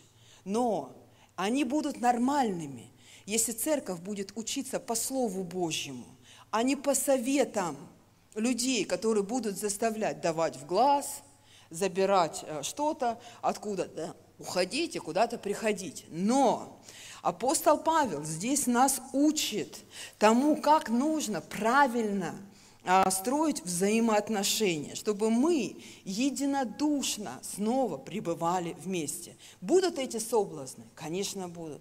А, если у тебя э, живая семья, ты не мумия, они у тебя всегда будут искушения. Есть искушение у мужа поругаться с женой? Или все здесь мумии? И у жены с мужем. Нет. Конечно, мы живые люди, к нам приходят это, эти соблазны, к нам приходят эти искушения. А, Хочется там и детям поднадрать, так, леща дать, э, вот. Э, Вообще соблазн приходит. Но как вот являть, знаете, здесь вот образ Христа в своей жизни. И апостол Павел, он учит не какие-то предания старцев, да, а он э, а, в принципе, аргументированно говорит о том, а, что первое, а, прежде всего, первый стих, то, о чем апостол Павел говорит. Он говорит, немощного вере принимай без споров о мнениях. То есть принимайте, не споря с ним. И а, мы, а, знаете, со- а, какие-то сомнительные вещи порой бывают, которые вообще не- как-то не отражаются даже на нашем богословии. Вот я сейчас смотрю, мне иногда кажется, что все стали политиками с фронтальной камерой, чтобы и все вот, ну, как-то озвучивать свое мнение. Без вообще, э, все стали религио, э, религоведами, богословами. Это не по слову. Я хот- у меня тогда вопрос, у меня всегда вопрос, когда он мне говорит, это не по слову. Я, мне всегда хочется спросить, а когда, ну, вот вы слово читали последний раз? И для чего? Второй вопрос. Чтобы э, в прениях участвовать, по слову это или не по слову. Вот вопрос, для чего мы изучаем слово? Чтобы что-то увидеть, чтобы что-то э, посмотреть, ничего ты ну- э, нового не найдешь. Все уже изучено. И все уже растолковано на протяжении двух тысяч лет. И когда ты читаешь Библию, ты ее читаешь для того, чтобы приблизиться к Господу. И ты каждый день узнаешь не что-то новенькое для себя, а ты узнаешь Его. И разницы нет, в какой ты будешь церкви. Если ты читаешь Библию, если ты ищешь Его, какая тебе разница, в какой ты ячейке, церкви, и какая там структура и система, тебе все будет радостно. Потому что когда ты его находишь, он тебе дает радость, он тебе дает утешение, и он тебе дает покой во время бури. Это он где, ты его нашел, все. Ты пришел сюда, тебе его показали, ты, вау, я его нашел, вот он. Вот он, он, мой Господь. И ты его каждый день ищешь. И здесь мало богословов. Здесь в основном кто? Жены, матери, отцы, дети. Ну и делайте то, что должны делать. Жены, матери, отцы, дети. Не нужно спорить о тех вещах. А, Знаете, когда а, вот а, сейчас я 20 лет верующая, я думала, что я знаю Христа, пока я не пошла учиться. Я каждый день читаю Библию. И больше, чем читаю, я проповедую Евангелие. Для того, чтобы мне проповедовать, мне нужно готовиться, мне нужно исследовать еще дополнительные материалы, много других источников. И я думаю, ну я знаю Христа. На шестой день обучения я ехала с одной сестрой, я чуть ли не плакала, потому что я понимаю, что я Христа не знаю после того, как нам преподали урок христологии. У меня вообще голова как тыква была, друзья. С 9 до 6 вечера. Тварная, не тварная, тварная, не тварная. Я думаю, ну Христос просто же живой. Вот Он был в моей жизни. Может, достаточно. И я понимаю, две тысячи лет люди изучали все о Нем. А тут такие богословы вышли, знаете, им еда не такая. Ну, вот э, ты куда-то придешь, там креветки не едят. Вот в Ветхом Завете до сих пор там, там нельзя же креветки есть. Знаете об этом? И осьминогов нельзя есть. И салат из морепродуктов. И куда-то ты приедешь, там этого нельзя делать. У тебя можно. Но спорят, а можно это есть или не можно. Послушайте, друзья, все наши богословские тезисы отражены в сим- символе веры. Все. Я верую в Иисуса Христа, который пришел от Бога Отца – который умер, а который был рожден от девы, который умер и на третий день воскрес, и подарил нам Духа Святого. Важные богословские вещи. А все остальное, кто что ест, кто губы надо а, губы красить красной помадой, можно или нельзя в церковь. И те сейчас спорят, бороды можно носить или не- нельзя бороды носить. Все церкви в бородах оспорят. А просмотров, знаете, сколько на этих спорах?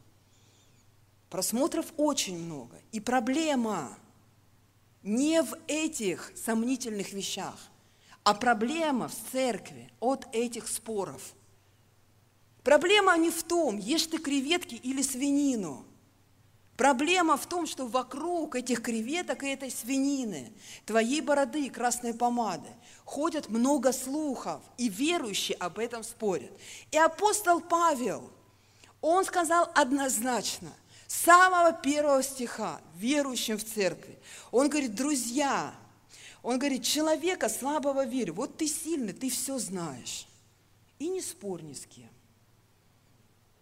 Раз ты такой умный, богослов, политик, религовед, мать, отец, кто ты там, сиди и не спорь ни с кем.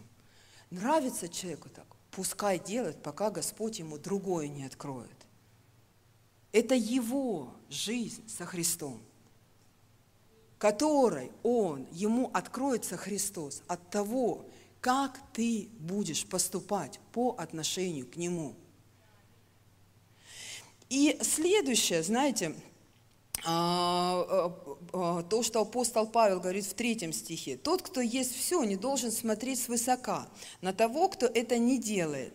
И в свою очередь, тот, кто чего-то не ест, не должен осуждать того, кто ест, потому что Бог принял его. Мы говорили, да, образ Божий в нас. Это то, что Бог ценит душу. Так вот, а, те, кто сильный, не может презирать слабого. А тот, кто слабый, не может критиковать сильного. Вот раз ты где-то ослаб, а кто-то сильным стал, и ты такой сидишь, и сразу у тебя критика вылазит. Да он не так делал. Да она, ты посмотри на ее жизнь, какая она. И ты ними, Бог не дал тебе возможность, апостол Павел, критиковать чью-то жизнь. Как он это сделал, каким способом это сделал. Он не дал мне возможности критиковать никакую другую церковь никакого другого пастора. У них могут быть другие убеждения. Но мне Бог не дал такой возможности. Хочу ли я это сделать? Конечно, хочу. Потому что я считаю, что моя церковь самая лучшая. Как и ты считаешь, что твоя семья самая лучшая. Но Бог не дал нам возможности критиковать друг друга. Если кто-то ослаб, но наоборот – делать абсолютно другие, э, другие вещи. И поэтому, если ты муж, что э, нужно делать? То, что Бог повелел нам. Если ты муж, то ты должен что делать? Тебе что Господь повелел? Люби свою жену. Жене что сказал Господь? Почитай, заботься, уважай своему, делай это. Что ты смотришь, кто, куда, что, как, зачем нужно? Он не дал нам этой возможности. Мне он не дал, как жене. Дети, что должны, быть, должны делать дети? Они должны быть послушны кому? Родителям. Причем это одна из заповедей, которые Господь, если они не послушны, лишает жизни – и единственное, почему забивали камнями, когда дети непокорны, и они э, выступали против своих родителей. А в Израиле таких детей э, убивали камнями, потому что они считали, что их исцелить невозможно. Это то, что должны делать дети. Но мы, конечно же, хотим, чтобы все это сейчас слышали наши дети – то, что жене мужу, да, то, что мужу и так далее. Да? Вот Господь нам это повелевает, чтобы мы не критиковали мужа. И вот а, что самое интересное, как мы начинаем критиковать. Никто никогда не замечал, как мы начинаем критиковать. Вот у меня есть муж, кто знает моего мужа? У меня хороший муж, замечательный муж, но а, один раз, ну не один раз, правда, но вот ту ситуацию, которую я как-то четко помню, у нас э, э, перед домом э, как бы такая клумба есть, и в этой клумбе елка растет. Но у меня вообще с садоводством не очень. И один раз в жизни у меня получилось. Вот я к этой сосне взяла, купила, мне понравилась какая-то ярмарка была, я купила ромашку. И я эту ромашку рядом с этой сосной взяла ее и посадила. И она принялась, и прям расцвела, и прям благоухает, и прям, ну, прям радость мне приносит. Я во двор прихожу, ромашка меня встречает. И тут мой муж приходит и говорит, все, я увидел, мы сейчас а, вот всю эту клумбу засыпем белым камнем и вырвем твою ромашку. Я говорю, чего? Мою ромашку? Да ты знаешь, сколько трудов она мне стоила. Я тут, знаете, как люди там, я тут 10 лет в церкви пошу, спасибо никто не скажет. И вот э, у меня с ним дети, с моим мужем, я его люблю, а за ромашку вы не представляете. Я его сожрать была готова. И а, я не знаю, как он со мной совладал. И он выдирает эту ромашку. Я вспомнила все, ненавижу. Я там столько критики у меня было в его из-за одной ромашки, представляете, из-за одной ромашки. Я просто, у меня все, я вспомнила, как- что он мне до Христа сделал. И во Христе я ходила в эту, когда он ее выдирал, мне казалось, что он сердце вырвал мое, что меня все, в церкви никто не принимает, со мной никто не считается. Я тут ромашку посадила, и даже этого мне не дадут сделать. И знаете, вот а, люди вот из-за ромашки живут с людьми в церкви по 10-15 лет какой-то там а, кустик или еще что-то вырвали у тебя из сердца, все, не любят. Так мало того, со мной еще, с нами еще один пастор был. Мне не стыдно было, как я себя вела в тот момент, когда я критиковала мужа за ромашку. Я уже потом поняла, как я облажалась. Э, Но э, когда он вырвал все, мой муж застелил это все белым камнем. И оно вот и зимой, и летом стоит. И вы знаете, я смотрела красивее, чем вот это вот, ну как бы сосна, этот лопух ромашка. Но намного красивее. Но я же ходила как? Мне типа эта ромашка а, дороже, чем вот твои камни. И я даже не говорила ему о том, а, что ну так классно, так хорошо. На самом деле было намного лучше стало, чем было с этой ромашкой. То есть я все время, он сделал мне даже легче, я все время траву эту полола вокруг этой ромашки. Сейчас ни травы, ни зимой, ни летом, чисто, красиво, аккуратно. Но вот надо было вырвать вот эту вот ромашку, знаете. И тогда вся критика, вот иногда что-то у тебя Господь, знаешь, выдирает из твоей жизни. Ой, сколько критики вылазит. Причем на тех людей, которых ты любишь больше всего, с которыми ты проводишь время больше всего, которые нужны тебе, с которыми ты, тебе надо строить взаимоотношения, но ты ничего не смо- можешь с собой делать. Почему? Потому что нет образа Христа в твоей жизни, нет смирения, нет послушания, а, а есть вот эти вещи, которые не, а, помог- а, не дают тебе возможность а, строить правильные взаимоотношения с, людь- а, с людьми. И поэтому а, следующее, то, что апостол Павел говорит, это Римлянам 14 глава, 5 стих, все в одной главе, в пятом стихе. И тут а, как бы второе этот, пусть каждый и дальше поступает в соответствии со своими убеждениями. И знаете, я очень много а, езжу по разным и странам, и по разным церквям, а, не только по нашим. И много есть разных вещей, которые где-то что-то мы делаем, как и они, что-то мы не делаем. Вот а, была женская конференция, и пастор Маргарита Бариус, она говорит, первый раз в этом году мы отмечаем Пятидесятницу. И все, как первый раз Пятидесятница? А что, в Колумбии не отмечают Пятидесятницу? Я вам хочу сказать, не во многих европейских странах, где праздник Пятидесятницы является официальным выходным у всего государства.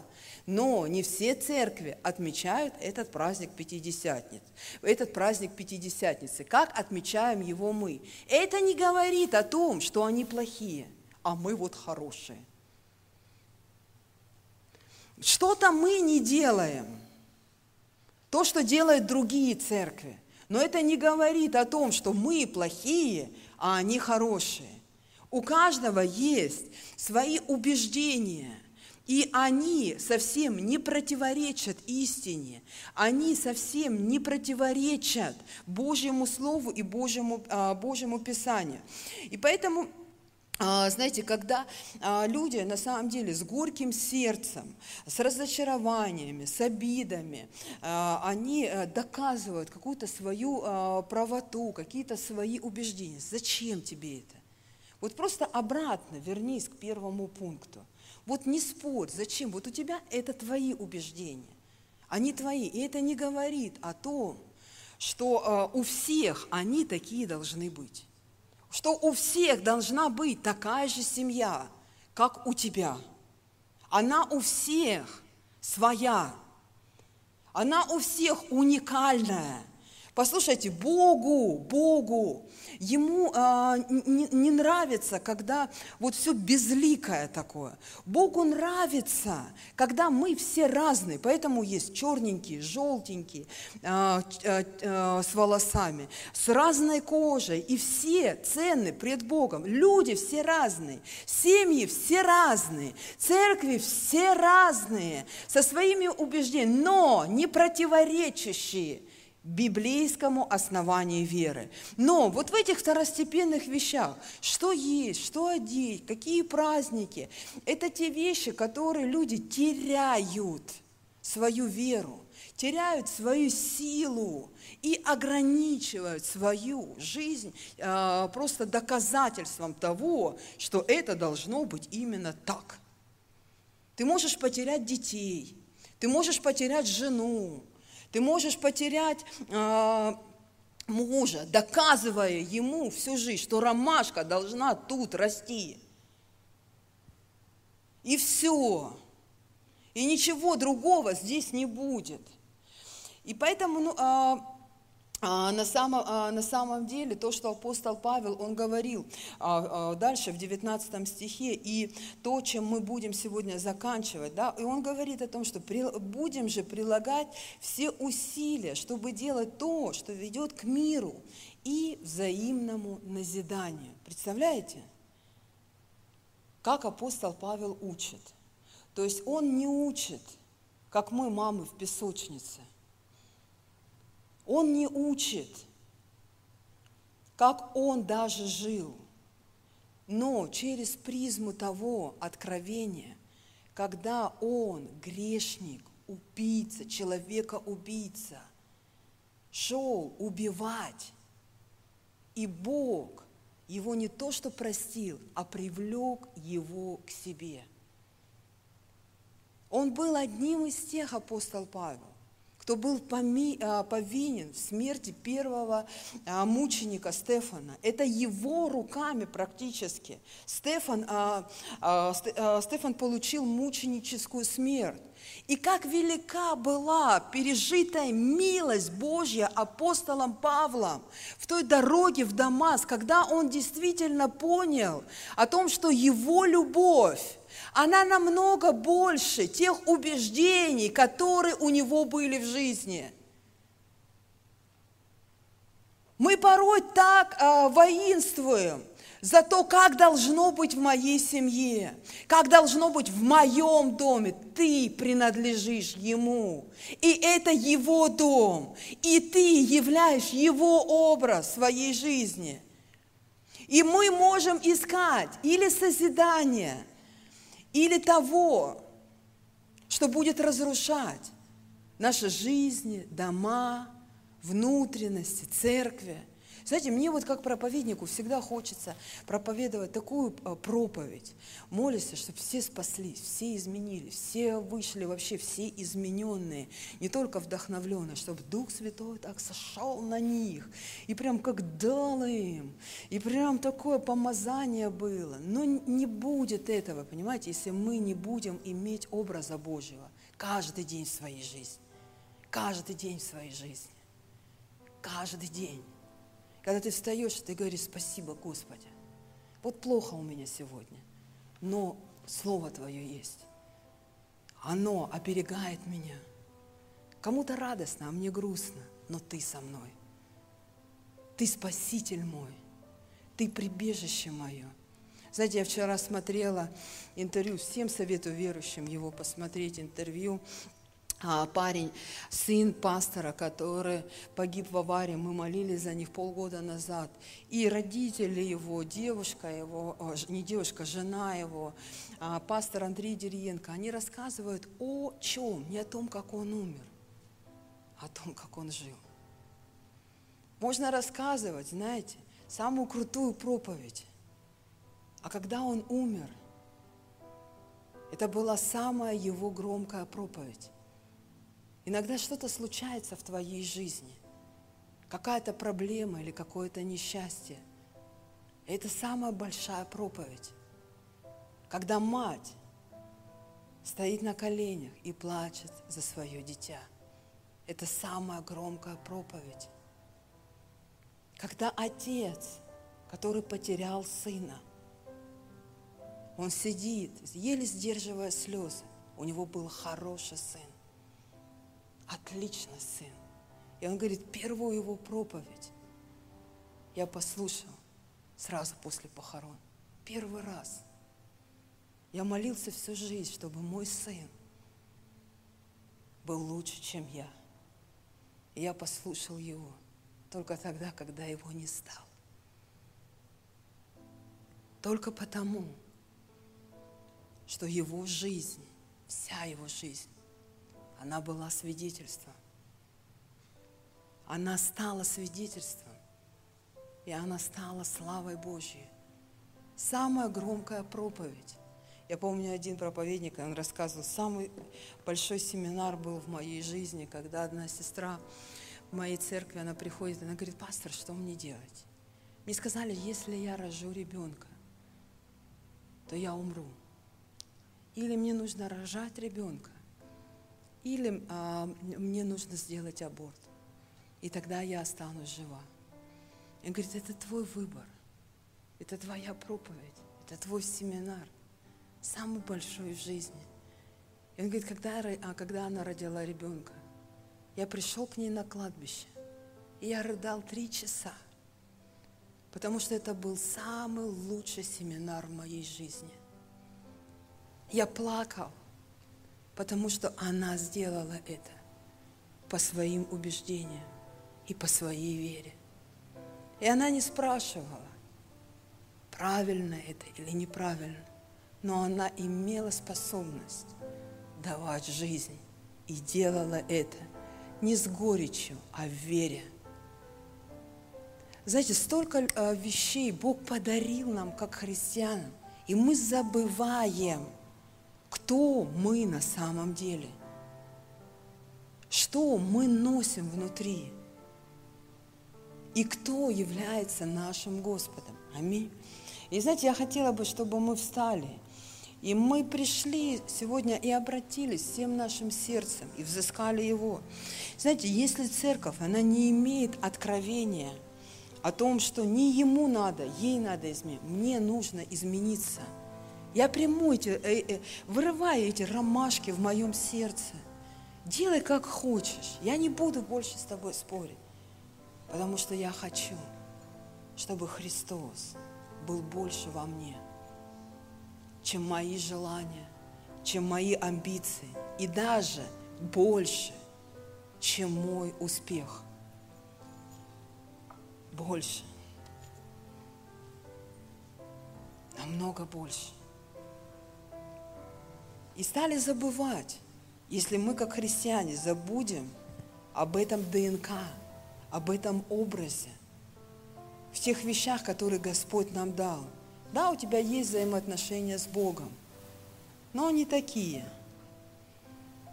И их видно по твоим взаимоотношениям с людьми. Ты перестал жертвовать, ты перестал ходить и петь Ему просто. Просто быть с Ним. Не потому, что ты должен почитать по плану победы, потому что ты должна промолить кого-то. Ничего ты не должен. Просто ты дитя Божье.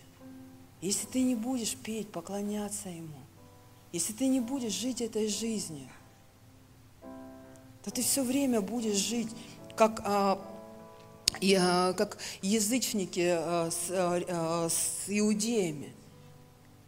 Ты так будешь жить со своей семьей, что-то доказывать кому-то. С кем-то постоянно, какими-то свои убеждения. Нет, вы неправильно. Какую-то свою мнимую философию. Христос больше этого всего.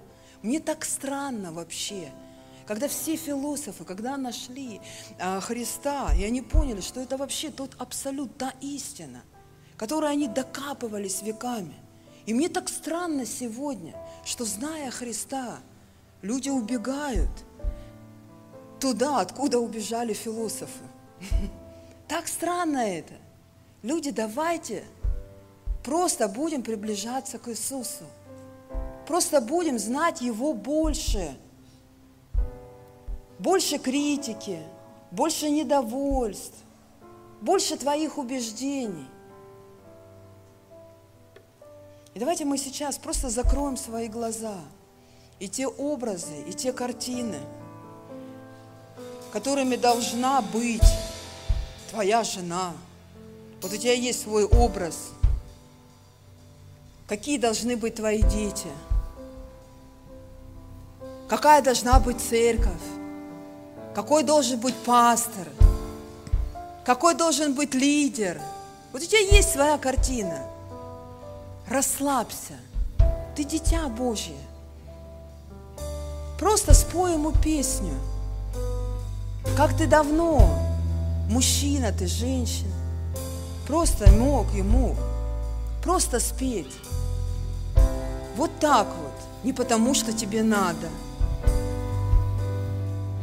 а просто спеть Ему, потому что Он живет внутри тебя, и Он твой образ, и Он твое подобие внутри.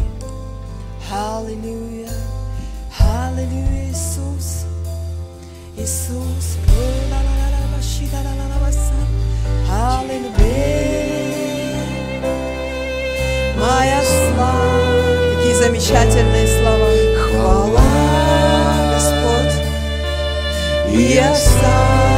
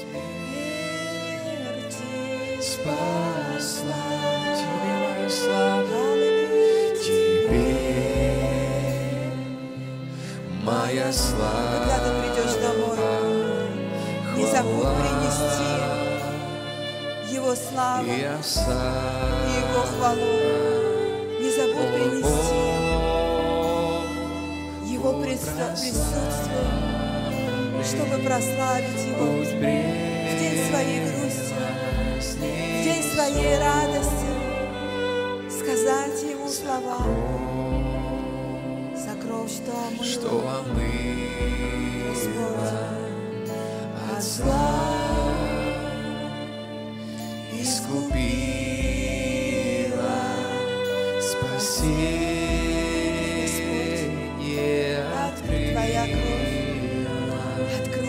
от смерти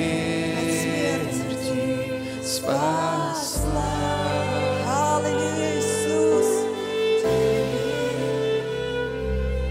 И кто соскучился? За прославление, за славу, за хвалу, наполняйся сейчас.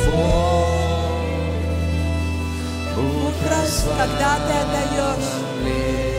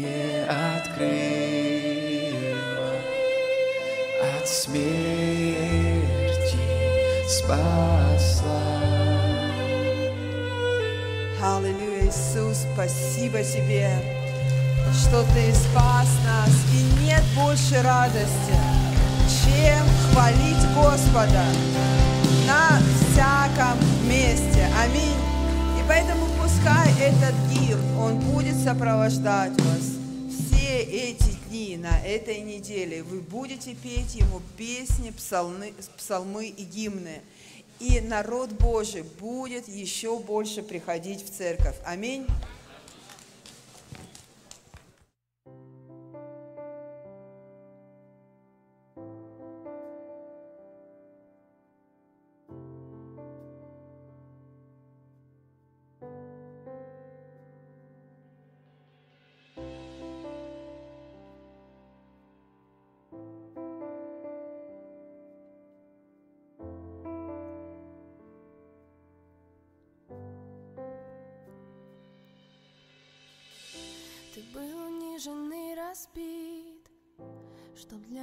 был мир открыт.